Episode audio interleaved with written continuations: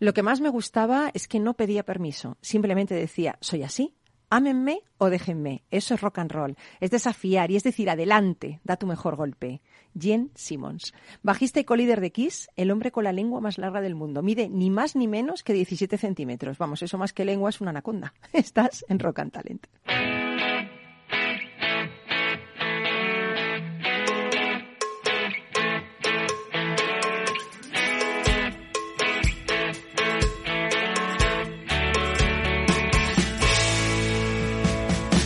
En Capital Radio, Rock and Talent, con Paloma Orozco. Bueno, pues aquí seguimos. Bienvenido, bienvenida a Rock and Talent en Madrid, pero acompañándote allí donde estés para que no te pierdas nada de este programa único que combina la mejor música con el mejor talento. Ya sabes que te traemos todas las entrevistas que hemos hecho en lo que va de año, lo que para nosotros ha sido como la guindita de las entrevistas para que tú lo aproveches si es que no has podido escucharlo. Bueno, ¿quieres saber más curiosidades del hombre con el que hemos empezado hoy, eh, de Gene Simmons? Bueno, pues nunca ha probado el alcohol ni ninguna droga ilegal. Él mismo ha dicho que ha preferido mantenerse alejado de esas sustancias. ¿Para qué? Pues para no dar un disgusto a su mamá porque es hijo único. Bueno, es políglota, habla inglés, hebreo, alemán, húngaro y algo de japonés. Se graduó en educación en 1970 y de hecho ha ejercido como profesor en una escuela de Harlem, en New York. Eh, sin los Beatles, eh, Gene Simmons no hubiera incursionado en el mundo del rock porque el cuarteto de Liverpool fue su máxima influencia. Se inició cuando el bajista vio en la televisión un show de los Beatles y dijo, bueno, pues ya no puedo vivir sin ellos, ¿no? Se ha quemado el pelo y parte de la cara cuando aprendió de un mago trucos de pirotecnia para lanzar fuego desde el escenario. Increíble, ¿verdad? Un hombre, vamos, eh, alucinante. Como alucinante es nuestro próximo invitado de una entrevista que he rescatado, Enrique Lázaro, músico, todo un crack de la música, eh, que le entrevisté allí por el 28 de febrero de este año. ¿Recuerdas? Fue aquí, en Rock and Talent.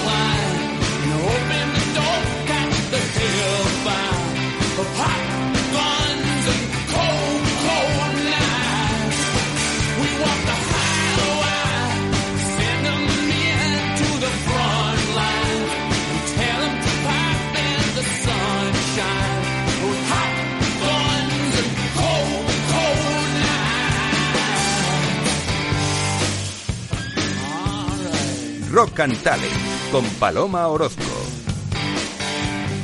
Bueno, si es que no solo lo digo yo, lo de No a la Guerra, lo están diciendo los Rolling Stones, esta canción No a la Guerra que hicieron para la Guerra del Golfo. Es que todos los músicos, los artistas, claro, ¿qué, queremos? Pues queremos la paz, como Enrique Lázaro, ¿verdad? Digo yo, alguien aquí dice, no, guerra, guerra, no, no ¿verdad? La paz para componer, para inspirártela, ¿no? Eh, es la base de todo. A ver, fíjate. Bueno, eh, artista, músico, compositor, eh, ¿Te criaste en una familia donde el arte era muy importante y un día escuchaste en la radio una música que te impactó? Sí. Pues Eric Clapton, los Beatles, ¿no? Sí, bueno, quizás lo más importante es que me, me crié en una familia mm, artística que tenía mucho amor por el arte. Qué bueno. Entonces mi madre tocaba un poquito piano, eh, mi padre tocaba también en un trío y tal, pero en plan amateur, ¿no? Y ahí en casa se escuchaba muy buena música. Se escuchaba música de, Duke Ellington, de Louis Armstrong, de Ella Fitzgerald, de música de jazz, música jazz bailable y tal. Eso es una casa, Jolín, eso es una casa. Claro. Siempre, yo siempre he vivido, y todos mis hermanos igual, pues hemos vivido rodeados de pianos y de instrumentos. Eh, y bueno, pues en un momento dado pues nos pusieron profesores. parecido esto, ¿no? Profesores particulares, claro. me pusieron profesores particulares de música y, y bueno, en, en la radio, eh, cuando yo empecé a escuchar lo que a mí me interesaba o lo que me ha llegado a, a interesar hasta ahora, pues en realidad lo que había era mucha copla, mucha cosa eh, que a mí bueno, pues me aburría un poco, ¿no? Luego, luego O sea, lo de soy minero, como que no, ¿no? no, aunque luego descu- au- aunque luego he descubierto que había auténticos talentos Sí, también en es ese verdad. en ese género. Y un día de repente en la radio pues apareció Eric Clapton con, Bueno. con su banda que se llamaba Cream y de ahí en adelante pues ya me quedé Tu vida cambió. totalmente sí sí realmente fue un cambio tremendo porque fue un algo que, que despertó una pasión que no sabía de dónde venía Oye, ¿y, y te subiste a un escenario a los 16 años? posiblemente antes ¿Qué Yo- dices? esa foto creo que era de ¿Un primer concierto a los 16? Sí. Antes, 15. Di un concierto, pero toqué solo cuatro canciones. Y, y en esa época incluso mandé una canción a, a, mm, al Benidorm. una canción realmente horrorosa. ¿Qué me dices? ¿Te acuerdas de la canción? No, para nada, porque era, era tan mala que ni, tan mala que ni me la aceptaron. O sea, era malísima y porque no tenías nada que contar. Era como coger ripios. No habías tenido A ni- ver, Benidorm es. no, eh, claro. no, pero y 15 o 16 años, ¿qué dices? Claro. ¿Tú, ¿Tú qué tienes que contar? Si no tienes nada que contar. Si no te pasado nada. Y- Oye, pero, pero estudiaste, estudiaste medicina Sí. a la vez que no dejaste la música, ¿no? ¿Estas dos profesiones en tu vida se han alimentado la una a la otra? Eh, ¿O no? ¿O sí? No, es, eh, no ¿Han, ido. ¿Han ido paralelo? ¿Han ido Yo he independiente? compuesto música estando trabajando porque me viene la música. ¿En serio? ¿Estás Sí. con un paciente y te viene la música? No, en los, en los, en los espacios entre uno y otro o- y, y- y en, en la cabeza, pues, mm, que es la que trabaja mucho, pues entonces pues me han salido poemas realmente preciosos en una, en una consulta. O sea, Bueno, ahora hablaremos de eso que me encanta, ¿eh? Sí. la letra de tu último Sí, disco. sí. Pero tengo que decir que en una época de tu vida conociste a una persona a la que yo admiro y respeto muchísimo, que es Prem Rawat Mahari. Mahari bueno, ¿Lo digo es bien? Pre- Prem Rawat. Vale, escritor, Sí. filósofo, embajador de la paz de varias instituciones. Sí. Dijiste en algunas entrevistas, has dicho que es tu mayor influencia, que te trajo Sí, la paz. Dices que a partir de ese día empezaste a escuchar a tu corazón y a partir de ahí ha fluido la música en ti, ¿no? Qué Ya. bonito esto, ¿no? No puedo- en un momento de ahora que No- estamos en la guerra, ¿no? No, Eh, no puedo aportar nada más de lo que has dicho. pero qué bonito, ¿no? No, sí. Este hombre es increíble. Eh, yo pienso que habría que darle oportunidad de- a gente como él, pues que que se exprese y, y que, y que inspire de la forma que él inspira. Desde Que le puedo contar una cosa muy importante, que es que cuando yo lo conocí, cuando yo lo conocí, él tenía 13 años, 13 años, tú eras mayor, claro. claro. Sí. Y Madre mía. y él tenía yo tenía yo soy- yo soy seis años mayor que él y y a mí me fascinó me fascinó pero bueno luego coges la su primer discurso por llamarle discurso fue a los cuatro años y medio de edad su padre era una persona que iba de ciudad en ciudad, de pueblo en pueblo por la India y bueno, yo sé muchas historias porque llevo toda mi vida con él. De hecho, todos los años, bueno, yo he ido por, me he viajado para seguir sintiéndome inspirado, ¿no? Y, y realmente una cosa son las palabras y otra cosa, como todos los grandes maestros que hacen, es que te enseñan un método para conectar contigo mismo, ¿no? Qué bueno. Eso se llama, bueno. eso se llama en palabras esto, pues llámale la divinidad, llámale la verdad, llámale el amor con mayúsculas, llámale la paz Qué interior. bonito, qué bonito. Porque además es que no podemos construir desde, desde que un lugar que no sea ese lugar. Claro. Tienes que ser auténtico contigo Claro. mismo, coherente con, con Sí. tu trabajo también, hubo, ¿no? hubo una cosa muy importante, cuando me hablan de este tema yo olvido la música. Eh, hubo una cosa realmente importante para mí que, mm, que, que llevaba co- colgada dentro de mí, eh, que era, tiene que haber algo más. Mm. Tiene que haber algo más de todo lo que nos han contado. Aquí, mm, porque yo lo tenía todo, en mi familia, mis padres médicos, eh, mi madre también, eh, con unas notas increíbles, o sea, eh, había dinero, había de todo, pero eh, el vacío siempre existe. Mm. Eh, por- hasta que no lo llenas de lo que lo tienes que llenar, Ahí está. el vacío existe. Y entonces yo esa pregunta la tenía. Y de repente cuando a mí me escriben una carta y me dicen ya ya no tenemos que ya no tenemos que ir a la India. ¿Por qué digo esto? Porque los Beatles habían ido a la India y entonces pensábamos que allí eh, pues había algo. Y resulta que es que en la India no hay nada ni en ningún lado. Está dentro de cada uno. Está dentro de uno, exactamente. Está dentro de cada uno. Y entonces, la, perdóname. Y, esto, y entonces eh, la, la, frase que se me quedó, en la, primera frase o de las primeras que yo le escuché, fue increíble porque eh, fue una cosa que me llenó de libertad y era y era si crees algo de lo que yo te digo eres muy tonto y, qué quiere decir eso? O sea, que no te creas nada de lo que te cuentan, sino experimentalo por ti mismo. Qué gran verdad. Y entonces, entonces claro, él, él tiene un método, o sea, tiene una manera en la cual una persona entra en contacto consigo mismo. Qué bueno. Bueno, quería hablar, quería hablar, no sí, claro, a mí me encanta también este tema, sí quería que hablando, pero es que es eh, apasionante esto, la verdad. Me acabas de traer un, un disco eh, Back Home, qué bonito, ¿no? Ese es el primer disco que lo grabamos. Heaven Kiss Band. ¿Eh? Heaven Kiss Band. A Heaven's Kiss Band. Un proyecto en el que contaste con colaboraciones de Nina Pastori, Estopa. De los músicos que tocan con que ella. tocas con eso, que Taman, Achapop. Eh, en este último trabajo, El Guerrero Solitario, eh, de Lonely Warrior, ¿has contado con, también con músicos de esta talla? Sí. Cuéntanos. en total 11 más yo, 12. Madre mía, y cuenta, cuenta. Sí, lo que pasa es que cada canción, cada canción, cada... Mm, busco siempre el que mejor me va, ¿no? Entonces, pues mi amigo del alma de toda la vida es el pianista de Serrat, que toca con Serrat, Ricard Miralles, que le acaban de dar el premio más alto que existe en la música de jazz en España, en Vitoria. Eh, Qué bonito esto que escuchamos, ¿eh? Bueno, espero yo mm, te contaría muchas cosas. Entonces, como bueno, músicos, a ver, tenemos a este hombre que es un crack, ¿qué más? Es un crack. Bueno, Javier Mora, Javier Mora es el productor, un oído espectacular, un musicazo, un pianista. Eh, tremendo y, mm, este está tocando con Luz Casal, de, con, con Fito, con, pues, con todos los grandes. Es que eh, últimamente estaba con Juan Perro también y, con Extremoduro también estuvo haciendo giras con ellos. O sea, alguien con un nivelazo musical, todos de partitura, yo no porque yo lo yo yo iba por libre. Y entonces yo yo he sido autodidacta toda mi vida, mis hermanos terminaron las carreras de música eh, pero yo he sido el, el, creador, el compositor, ¿no? Porque a mí lo que más me ha gustado ha sido juntar acordes con silencios, con melodías, armonías y tal.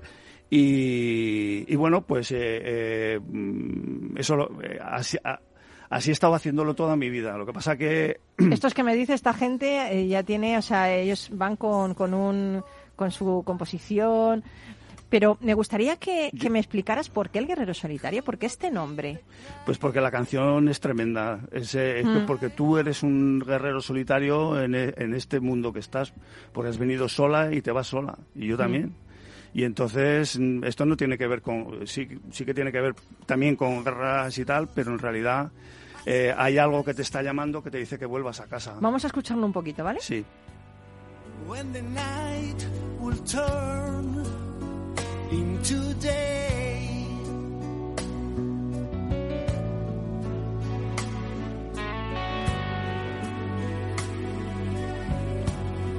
I was a lonely warrior, longing for a resting place, an answer to my prayers, missing a true friend. And in the middle of the battlefield, I heard your voice.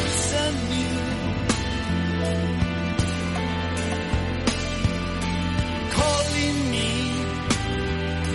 calling me to come back home.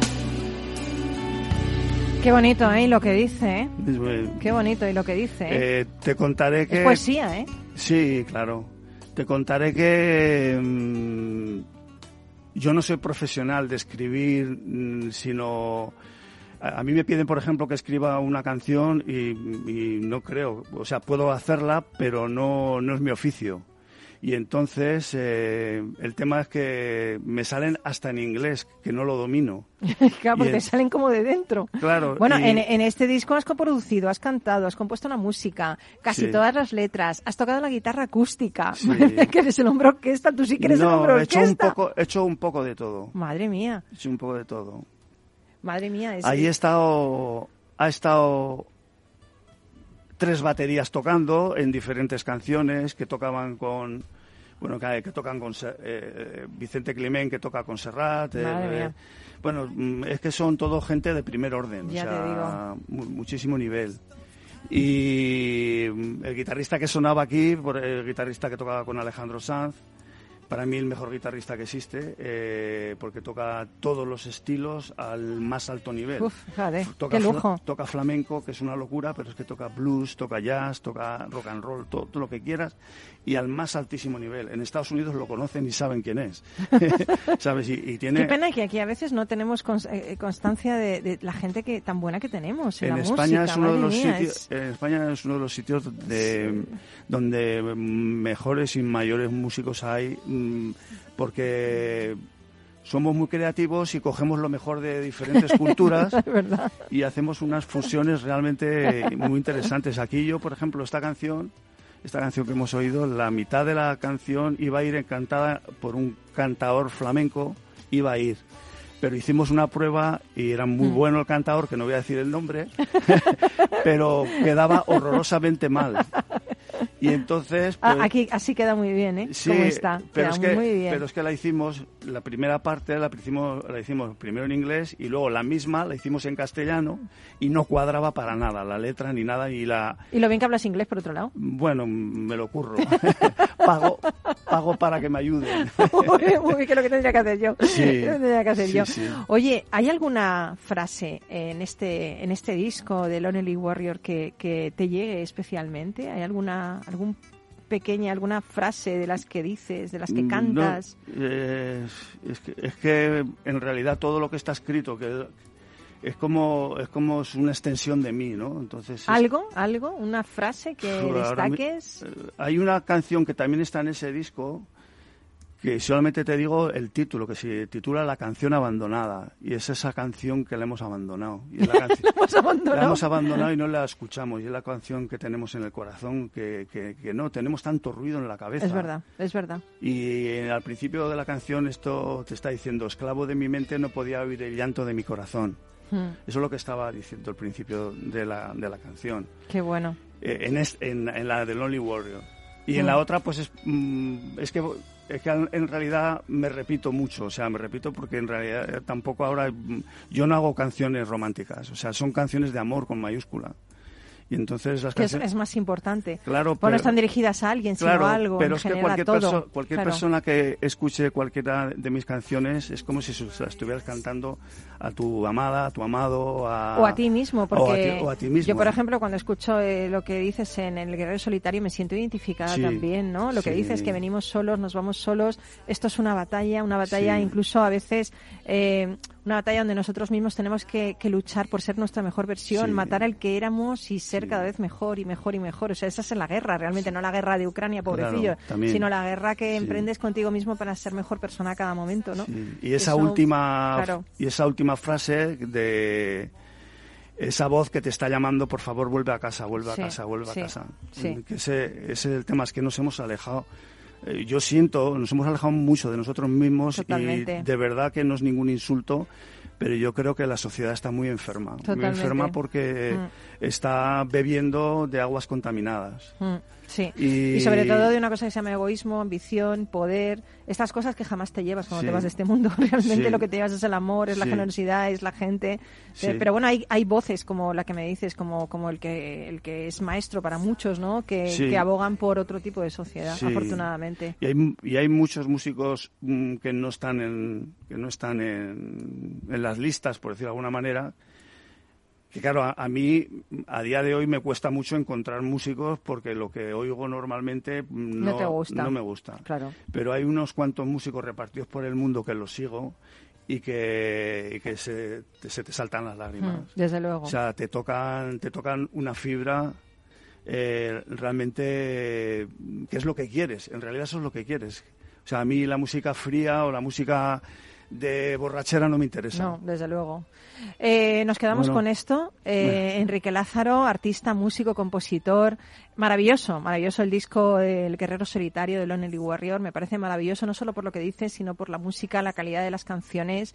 Porque es evidente que cuando alguien eh, hace algo desde su interior, desde su corazón, y lo mm. ofrece al mundo, se nota. Esto está claro. Pero no te vayas todavía, ¿eh? Ahora vamos a parar un poquito para Publi. Mira, mm. acaba de entrar Carlos Pucha Gibela. ¿Qué tal, Carlos Puch? Aquí estamos. Aquí estamos, aquí directamente. Escuchando maravillado este bueno, Pues, pues ya verás el disco, no tiene, no tiene desperdicio. Nos vamos a Publi un momentito y volvemos enseguida aquí en Rock and Talent.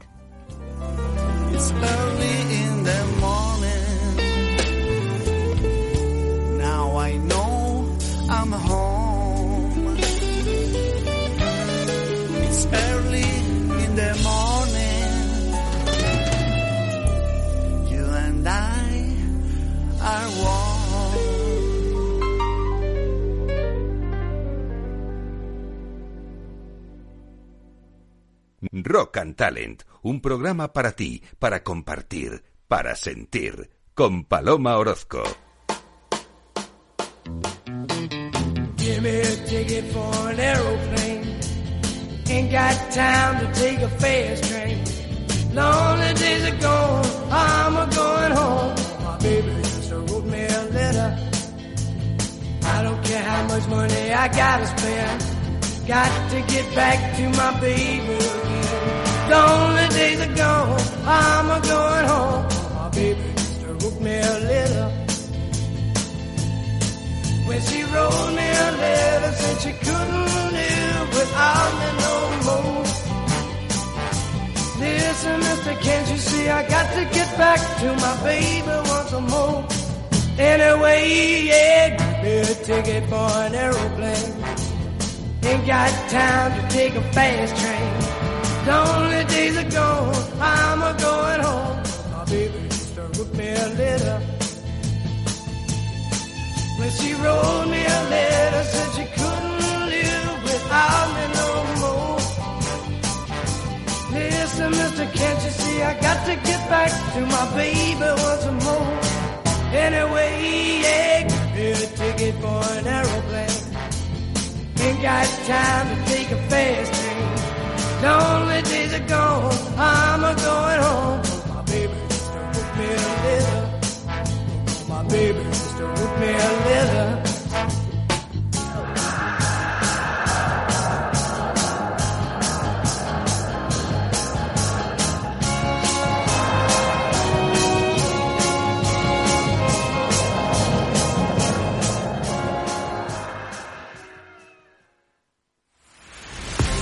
Empresas tecnológicas, escuelas de negocios, sindicatos, organizaciones empresariales, empresarios, formadores y figuras relevantes de las administraciones públicas comparten tertulia todos los martes de 3 a 3 y media en Cibercotizante, un programa dirigido por José Joaquín Flechoso.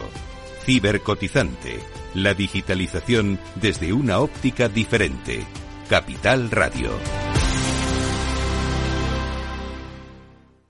Esta es una de esas ocasiones que no puedes dejar escapar. Últimos días de Electro 3 en el corte inglés. Solo hasta este miércoles, 15% adicional en las mejores marcas de electrodomésticos. Hay Robot, Beko, Whirlpool. LG, AEG, Brown. El frigorífico, la lavadora, la aspiradora. Solo hasta este miércoles en Electro 3 con un 15% adicional. En tienda web y app del corte inglés. Aprovechalo. Capital Radio Madrid, 103.2. Nueva frecuencia Nuevo sonido. Gráficas Naciones. Más de 50 años de experiencia en el sector de las artes gráficas. Apostamos por la última tecnología tanto en impresión offset como en digital y gran formato. Realizamos todo tipo de impresión. Tarjetas de visita, folletos, libros, vinilos, decoración y montaje de stands. Más información en el 91 629 2145 o en gráficasnaciones.es. Esto te estás perdiendo si no escuchas a Rocío Arbiza en Mercado Abierto. Albert Triola, consejero delegado de Oracle. Yo suelo decir que la digitalización es el plan de pensiones de las compañías y las empresas, con lo cual eso va a llevar a que las compañías van a comprar más software. Mercado Abierto con Rocío Arbiza.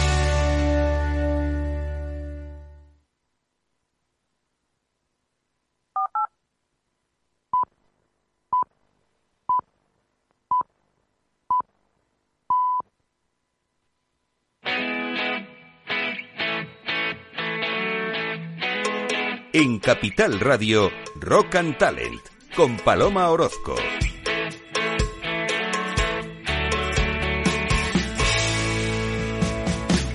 Y seguimos aquí acompañándote en Rock and Talent para que no te pierdas nada en este verano. Bueno, hay un tipo que es un verdadero crack. Él se llama Josep Kohl, es emprendedor, visionario, eh, cofundador de RevScan, fundador de RevPoints, una de las startups de mayor éxito. Además es abogado especializado en propiedad intelectual, es inversor. Bueno, es que este hombre lo tiene todo. Hablamos de él, de algo que, que te va a sorprender. ¿Quieres escucharlo? Fue el 21 de febrero de 2022 aquí en Rock and Talent. Rock and Talent con Paloma Orozco.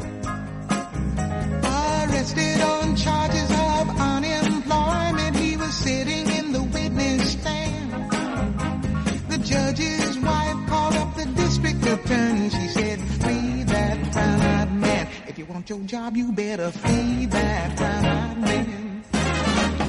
Riding across the desert in a TWA, I saw a woman walking across the sand. She'd been a walking 30 miles en route to Bombay to meet a brown-eyed handsome man. Her destination was a brown-eyed handsome man.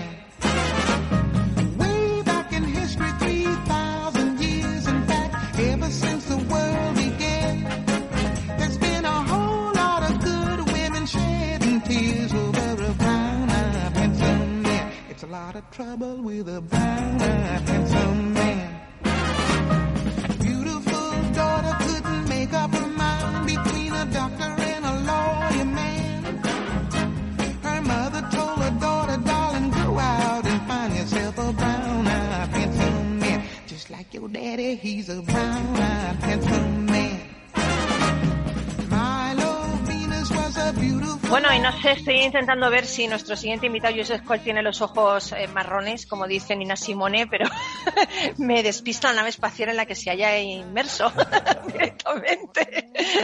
tiene un fondo que es una nave espacial que yo creo que es real, que está en el espacio, porque este hombre es capaz de todo. Eh, ha hecho presentaciones de sus nuevas empresas eh, con una absoluta parafernalia de, bueno, del espacio. Entonces, bueno, yo me creo todo, ¿no? Bueno, yo eh, diré que muchas personas se atreven, ¿no? A hablar de emprendimiento en España, pero creo que po pocas, pocas, muy pocas pueden hacerlo con el conocimiento de Josep Col, ¿no? Eh, fue fundador de Red Points, que es una de las principales legal tech de Europa, y hace un año arrancaba un nuevo proyecto de emprendeduría con RepScan. También es creador de la conferencia Rock and Business, en la que aúna música y negocio, y ahora, por si esto fuera poco, porque se aburre el hombre, no tiene, no sé, no duerme, acaba de presentar un libro donde reúne su experiencia como emprendedor.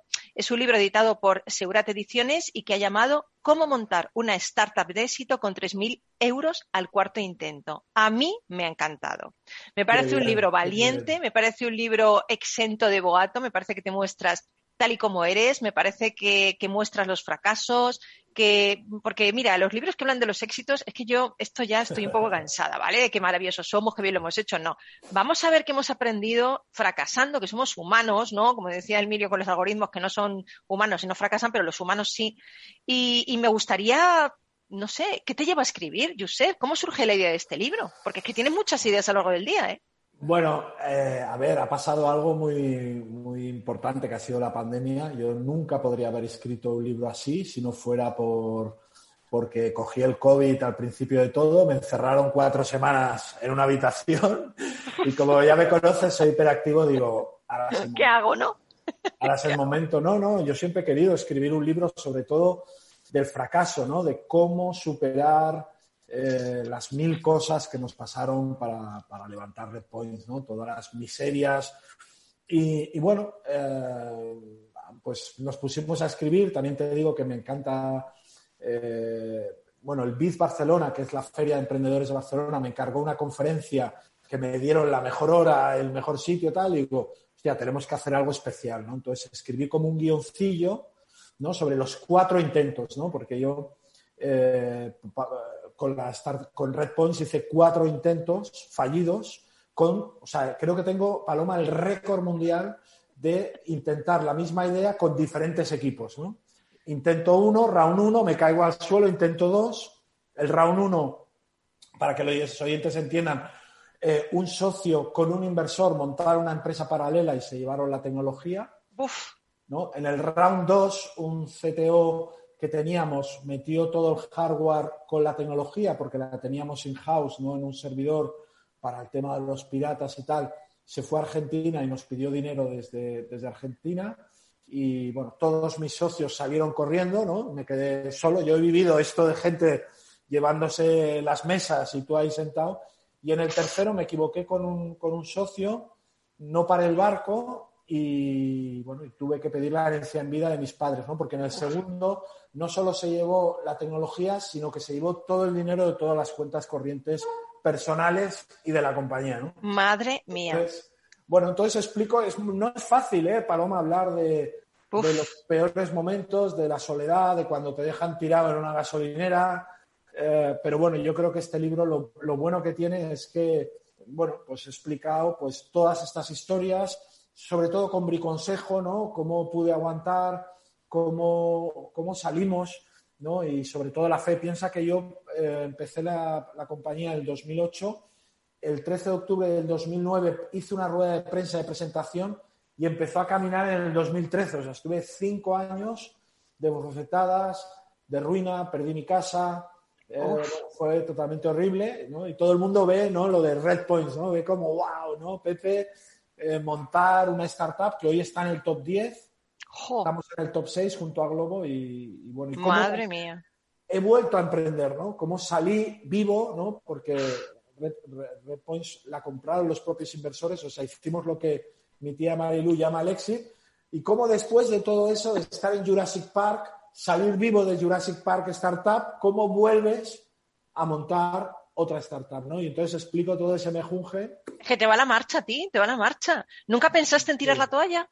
No, no, mira. eh, ¿Por qué? ¿Qué pensabas? ¿Qué pensabas? ¿Que te iba a salir bien? Totalmente, ¿no? Yo con la, todas La las fe, cosas la fe, que la hago, confianza. Mm. Eh, sí, vamos. eh, mira, hay, hay un símil. Cuando salí de la compañía, hice otra lista de sueños, ¿no? Y una lista de sueños era eh, pasar a la historia del motociclismo y cumplir el sueño de mi madre que murió de cáncer. Y era cumplir su sueño, que era ir a la Polinesia francesa, ¿no? Y entonces cogí mi moto, salí desde su tumba y llegué hasta Nueva Zelanda en moto, ¿no? Y la gente hace la misma pregunta, ¿no? Dice, oye, cuando estás en el desierto del Gobi, cuando estás cruzando el desierto de Australia, ¿no? Y, y los Google se apaga, todo se apaga. Yo creo que ese es el problema, eh, Paloma, la duda. La duda es lo que mata al emprendedor, ¿no? Hay mucha gente que, que al primer intento, al primer problema, eh, para la moto, ¿no? Y, en mi caso, pues, pues lo teníamos clarísimo, ¿no? De que, de que Red Point sería lo que, lo que es. Igual que ahora, que he empezado hace un año con mi, con mi, con mi startup, con Repscan, lo tengo clarísimo de que voy a meter, vamos a meter otra empresa en el top 10, ¿no? Vamos a ser los únicos emprendedores que vamos a meter dos empresas, porque otra cosa muy importante, Paloma, el equipo emprendedor de Redpoints es el mismo equipo, o sea, 12 años después vuelvo a cabalgar con los mismos forajidos y forajidas. Sí, sí, pero no les cambies ya, que mira los anteriores. Eh, quédate con estos, que son los buenos. Sí, Los no, anteriores, pero también te digo, ¿eh? mira que me han dado bofetadas y me han metido de todo, pero nunca he cerrado el libro eh, a que en cualquier momento del camino puedo encontrar un, un- socio. eh, bueno, lo he visto con, con, con Focum, que aquí está, ¿no? Pues nunca puedes cerrar, ¿no? Que trabajamos con ellos y hacemos cosas con ellos. Nunca eh, cerramos. No, no- Una hostia no te puede mirar con desconfianza al próximo astronauta, ¿no? Y yo creo que esta es una, una de las claves, ¿no? Nunca nos hemos puesto desconfiados ni... Y, y bueno, y, y la base del equipo emprendedor, el CTO, la directora de producto, la- el director de operaciones, somos los mismos que hemos vuelto, que esto es algo mágico, ¿no? De, Qué bonito. Oye, Josep, y, y tú que has cruzado Siberia, el desierto del Gobi, el desierto de Australia, solo, solo con la moto, que yo he visto ese vídeo, ese vídeo canalla que me ha encantado. ¿Esto es igual que emprender? Totalmente. ¿Tiene algún símil? Piensa que yo, eh, cuando hicimos el viaje, Ruta al Paraíso, que os invito a todos a ver el videoblog, os lo vais a pasar pipa. Ruta Desde al luego. Paraíso. Eh, es lo mismo, yo no salía sin hoteles, salía con tres o cuatro visados. Eh, la primera etapa era Barcelona-Moscú, Moscú-Tokio, llegar a Tokio conduciendo. y, y bueno, cruzar Siberia y el desierto del Gobi, Austral- eh, no, eh, Mongolia, es algo místico. O sea, no os podéis morir, oyentes de Radio Capital, sin conocer el fin del mundo. Sildavia, ¿no? Aquello de no- tengas miedo de... per-". Pues es eso, ¿no? Es, verdad. No tengas miedo de perderte en eso. Y, y realmente, como Perceval, como un caballero medieval, vi todos los familiares que sabía. O sea, fue brutal. Tuve alucinaciones. Piensa que cruzar Siberia, hay un ejemplo, ¿no? Estás en Siberia, helado de frío, no puedes mover las piernas y de repente eh, el, el navegador te dice, atento, un cruce a mil kilómetros. Eso es Siberia, ¿no? Estás allá, atento, un cruce, atento, ¿no? Es todo... A una- mil una- kilómetros. es una pasada, ¿no? Y, y el desierto del Gobi, que podéis ver en el videoblog, hay un momento donde se desconectan los navegadores, donde no va nada, donde vas con una bruja de- brújula del Decathlon, ¿no? Y es igual que emprender, porque al final yo no creo en los business plan, ¿no? Porque al final piensa que el visado de Rusia eran 30 días, o sea, en 30 días tenías que entrar en Rusia y salir por Japón, ¿no? Y, y es lo mismo, ¿no? Tú sabes que vas a salir, sabes que vas a cruzar Siberia, pero no sabes si un día vas a hacer 800 kilómetros, hoy te llueve, hoy haces 300. Las circunstancias, las circunstancias. Yo creo que el emprendedor es aquel que hace con las circunstancias lo mejor que puede, ¿no? Exactamente, ¿no? Y tirar para adelante. Hay, hay días que en el desierto puedes hacer 100 y hay días que hacía 800. El, el día que más hice, hice 890 kilómetros en un día, ¿no? Esto también lo cuentas en el libro, ¿eh? Tienes un capítulo, Ruta al Paraíso, también lo cuentas en el libro. ¿Dónde se puede conseguir el libro? Porque eh, además creo que, que, que solo este mes se va con la revista Emprendedores, algo Sí, así. ¿Se puede todo- adquirir con la revista? Exactamente. Mira, Paloma, los sueños. Yo cuando envié el libro venenoso, le envié el libro venenoso al director de emprendedores, sabía que iba a flipar, ¿no? Porque nadie explica el fracaso, nadie explica cuando te roban, nadie explica cuando estás en una oficina y la gente empieza a desmontar los muebles y te quedas solo, ¿no? Y entonces, eh, sí, este mes se enamoró del libro y, han hecho 8.500 libros que está acompañado con todas las revistas. O sea, lo podéis comprar gratis, un libro que vale 23 euros en rockandbusiness.com o en Amazon. Y yo pienso en soñar. Y te digo más, y os hago una apuesta, Nacho, Emilio. Este libro será una serie de Netflix. Y un día me dirás, hostia, un día me lo dijo. Este libro va a ser una maldita serie de Netflix. Y otro tema, Sabes que yo este libro es la base, ¿no? Cuando viví en Nueva York preparando este proyecto de RepScan de gestión de reputación negativa que hacemos con empresas, eh, vi que eh, un gran espectáculo tiene un, tiene un, un libro. Y te digo una cosa, hemos creado esta conferencia, con banda- la primera conferencia con banda de rock, que vamos a estar el día 9 de marzo en Tarrasa y el día 10 en Palma, y vamos a llenar estadios con esta conferencia. Vamos a llenar estadios y dirás, este Que es buenísima, ¿eh? Es buen... Yo nunca he visto que un emprendedor, además, un emprendedor ha hablado por el fracaso, pero también por el éxito, porque imagínate, ¿no? ¿Dónde situaste Redpoints y dónde está situando Rescan? Como es un lujo, es un lujo para la gente que te pueda escuchar, además te pueda escuchar de una forma divertida y en clave de rock. Esto, ¿Dónde se ha visto? Nunca se ha visto. Lo que pasa es que el Genial. tema, el tema del éxito eh, se ve. Yo veo a Emilio, a Jacobo de Focum. Son cosas que ya, ya ves la mirada, ya ves que van a llegar. Tardarán más o menos, pero van a llegar. Van a, van a llegar, ¿no? Están haciendo las cosas bien. Y es lo mismo, ¿no? Cuando haces las cosas con ética. Te lo agradezco, Josep. No, no, te lo digo en serio. Se ve que tenéis buen fondo, tenéis valores. Bueno, eh, tenemos que dejar de echarnos flores porque tenemos que acabar. Rock and Talent. Capital Radio. Bueno, pues aquí seguimos acompañándote en Rock and Talent. Y bueno, gracias a nuestro experto en libros, Carlos Pucha Gibela, yo cada lunes la verdad es que aprendo cosas diferentes. Hay una, una empresa de la que nos habló, eh, Netflix, un libro que nos trajo hablando de Netflix, y me pareció increíble todo lo que nos contó. ¿Quieres saber algo más? Bueno, pues fue el día 28 de febrero aquí en Rock and Talent.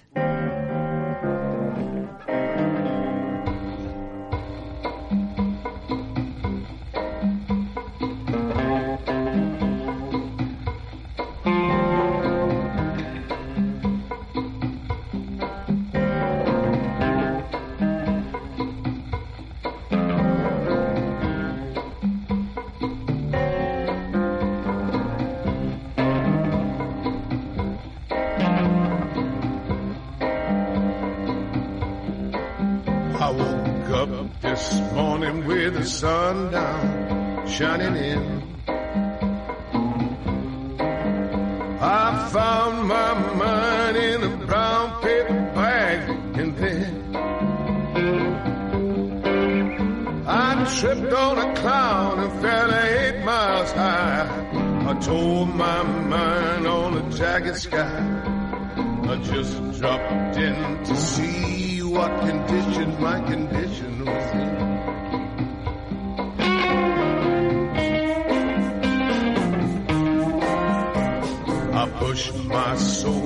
in a deep dark hole and followed it. I watched myself crawling out as I was crawling in. I got up so tight I couldn't unwind. I saw so much it broke my mind. I just dropped in to see what condition my condition was in. Seguimos aquí en Rock and Talent, nos estamos dando un baño. Vamos, va- qué baño de música me estoy dando, ¿eh? Estoy saliendo, vamos, nueva, nueva con Tom Jones, ¿eh? ¿Eh, Carlos? Cuánta calidad. Cuánta calidad. Estamos aquí, mira, está Enrique, estás tú, estoy yo, cimbreándonos, ya no moviéndonos, estamos cimbreándonos, que es una palabra que me encanta el ritmo de la música, ¿eh? Ya no se puede cimbrear uno más. No, no, no. El cimbreo a tope. Hay que tener cuidado con nuestra edad porque mucho cimbreo luego es dolor de espalda, pero bueno. Aquí estamos. Aquí el que se puede cimbrear es el duende, que se cimbrea no pasa nada porque es joven, pero nosotros que tener cierto cuidado. Bueno, Carlos Pucha Gibela, empresario, docente, escritor, visionario, trader y fundador del exitoso blog de libros bookideasblog.com. Este libro me encanta. El libro de Red Hastings que nos traéis hoy, el cofundador y presidente y CEO de Netflix. Este libro que se llama Aquí no hay reglas, Netflix y la cultura de reinvención. Es que me gusta todo lo que dice este título. La verdad es que es una especie de visión revolucionaria de lo que es gestionar personas dentro de una compañía. Jolín, esa es, esa es la mía. realidad. ¿eh? Bueno, yo he leído una cosa que antes de que, de que me dices que me, me ha dejado flipando, ¿no? Eh, que la pandemia ha fortalecido más las plataformas de vídeo, ¿no? En el primer trimestre de 2021, Netflix ya tenía 207 millones de usuarios. Pero a principios del 2000, Netflix era una pequeña empresa que alquilaba DVDs a través de una web y recuerda el intento de venderla a Blockbuster. Afe- Efectivamente. O sea, el Blockbuster rechaza la operación y quiebra una década después. Increíble, ¿no? Sí, de hecho, eh, ha sido uno de los mayores errores que ha cometido una empresa rechazando, eh, bueno, pues la posibilidad de haber, de haber tenido esa tecnología, ¿no? ¿Qué pasa? ¿Que cuando una empresa tiene que cambiar, se, se viene para atrás? ¿Se viene abajo o no, normal- quiere? no- o- normalmente a las empresas grandes les cuesta mucho innovar y cambiar. Ese es el problema, ¿no? Y precisamente la cultura que Netflix dice que está construyendo es lo que le permite innovar continuamente. Es verdad que Netflix también tiene una cara oscura, no solo en los productos que Es como que la vende, luna, como la luna. sí, sino también en la propia política de, de recursos humanos, porque mucha gente dice que muchas de las producciones de Netflix lo que hacen es atontar a la gente y forma parte de ese ruido que antes nos hablaba Enrique, que Mm. tenemos en la cabeza Sí. y muchas veces pues eh, nos refugiamos eh, o nos adormecemos en las series, en las películas. Bueno, también a veces es etcétera. una inspiración. También es cierto, Todo depende, depende, de, nosotros, la, tampoco seamos radicales. de la ¿sabes? calidad de las Claro, producciones, por claro. supuesto. ¿eh? Esto, esto lo digo por mi hermana, que se pasa la vida con Netflix. Como siempre, las hay buenas, malas y regulares. Claro. Eso, eso siempre ocurre en todos los aspectos de la vida, igual que con la música. ¿eh? Mm.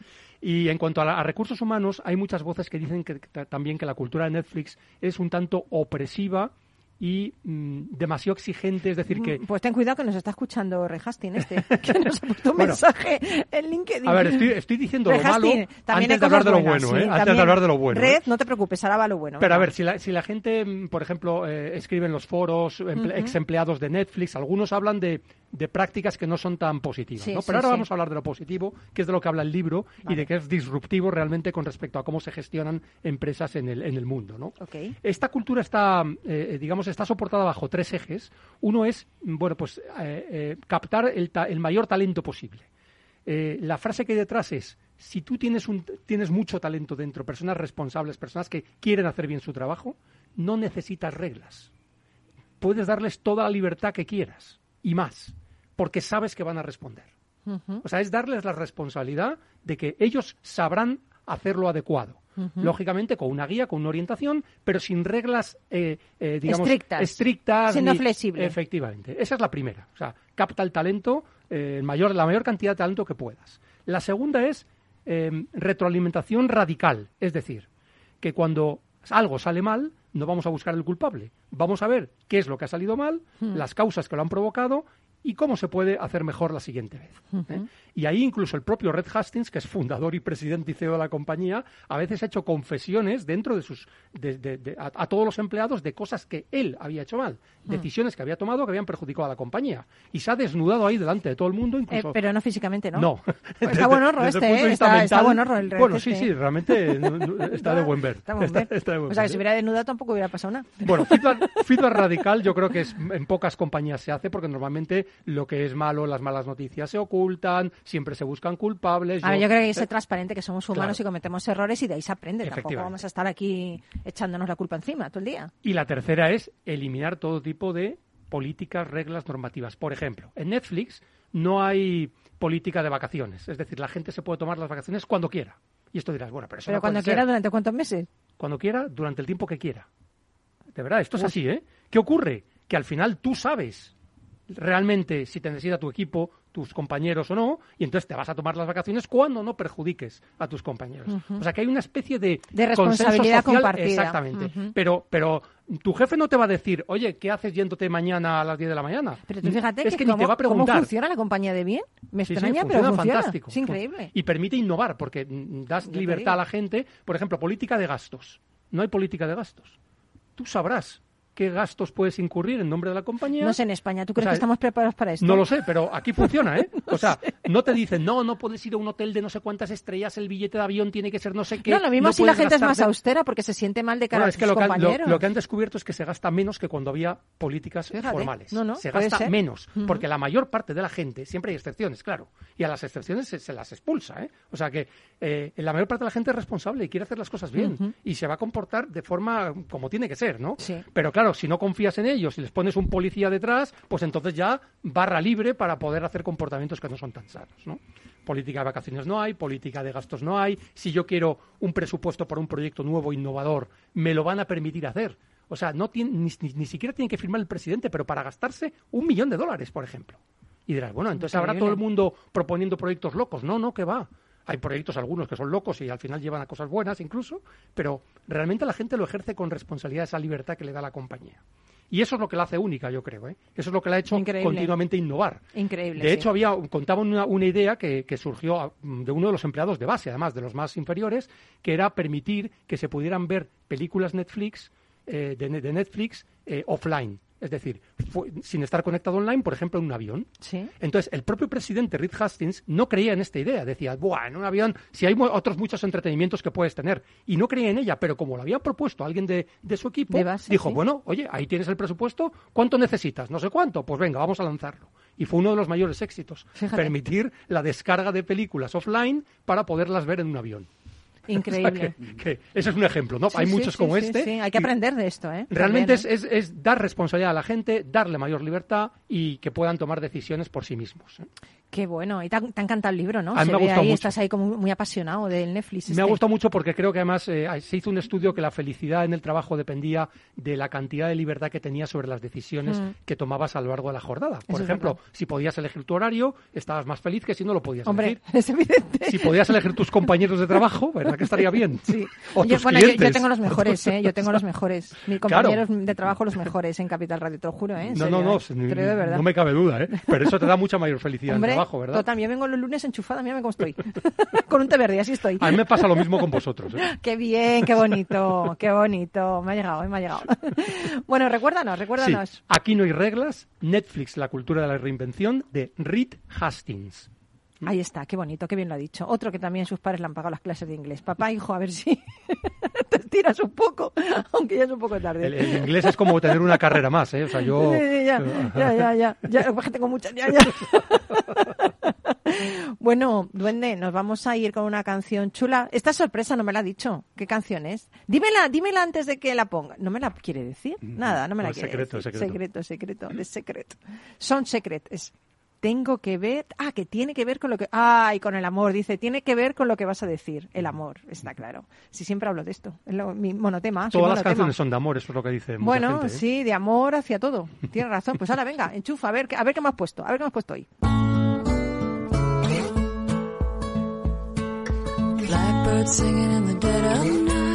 Bueno, pues hoy para terminar, eh, quería preguntarte eh, sobre una persona que plantó un bosque que es el doble del tamaño del Central Park en Nueva York. Bueno, pues lo hizo solo, sin apoyo ni medios y gracias a su tenacidad, decenas de animales en peligro de extinción viven ahora ahí. Bueno, esa persona es Yadak Payeng, conocido por su apodo Molai y vive en la India. Cuando Molai era un niño descubrió que miles de pequeños animales habían muerto por falta de sombra en el banco de arena del río Brahmaputra. Bueno, esto le impactó tanto que decidió hacer algo para evitar que volviera a suceder. Y lo primero que hizo fue plantar bambúes sobre la arena estéril. Desde entonces y durante más de 37 años plantó árboles sin descanso. Hoy se puede encontrar en esta auténtica reserva natural tigres de Bengala, rinocerontes, venados, conejos, alces, elefantes, así como gran variedad de aves. Bueno, no solo su bosque cambió el paisaje local creando un lugar de sombra para los animales y las personas, sino que también frenó la desaparición de la isla. En 2009 su noble labor y gran esfuerzo fueron descubiertos. Las autoridades encontraron el bosque de manera fortuita. Bueno, pues desde entonces eh, Javad Payeng ha recibido varios reconocimientos, entre ellos el Padma Sri, cuarto premio más importante en India que puede recibir un civil. Se han realizado varios documentales sobre su hazaña, pero quizá lo más significativo es que el lugar es conocido como Bosque Molay. Bueno, pues me viene a la, mente esa frase de Anita Roderick, la dueña de las tiendas Body Shop. Si crees que eres demasiado pequeño para producir algún impacto, trata de irte a la cama con un mosquito en la habitación. Bueno, pues ya sabes que nadie es tan pequeño como para no causar un gran impacto. Sigue disfrutando de tu verano y no te olvides que nos vemos cada lunes aquí en Rock and. Un beso, chao.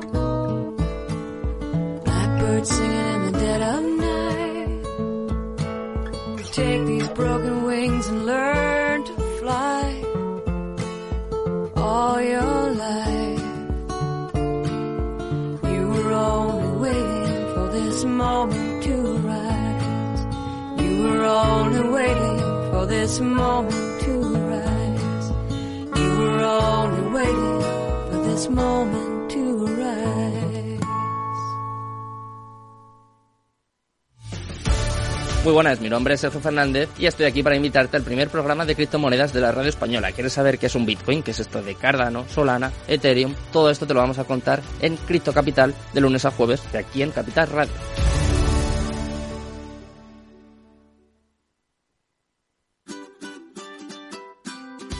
Mesa y Descanso es el programa donde Mar Romero te acerca cada fin de semana los mejores productos, te invita a disfrutar de los buenos vinos de cada denominación de origen y a conocer restaurantes y lugares de ocio con un encanto especial. Mesa y Descanso, los domingos a las 13 horas, aquí en Capital Radio. Capital Radio Madrid, 103.2. Nueva frecuencia. Nuevo sonido.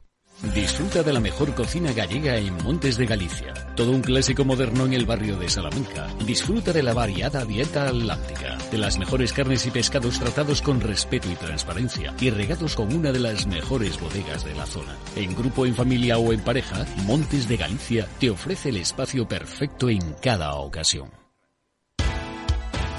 Los lunes, de 10 y 5 a 11 de la noche, escucha en Capital Radio Una periodista en zapatillas, el programa que te acerca el deporte y la vida sana, dirigido y presentado por Samantha Chocrón. Información sobre carreras, entrevistas a profesionales de la salud, la solidaridad en el mundo del running, todo esto y mucho más te lo ofrece Samantha Chocrón, una periodista en zapatillas. ¿Has vuelto a los atascos? Forma parte de la vida de Madrid y esa vida va aparejado con atascos. Realmente el atasco que te absorbe la energía es el de la entrada a trabajar o cuando llegas tarde a una reunión o cuando vas a dejar a tu hijo en el colegio y va a, perder, va a perderse la primera hora de clase.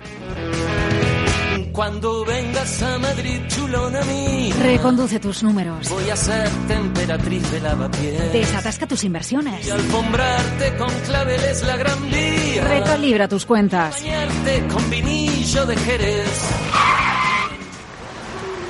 Que no se atasque tu economía. Sintoniza Capital Radio. No me gusta el mundo atascado.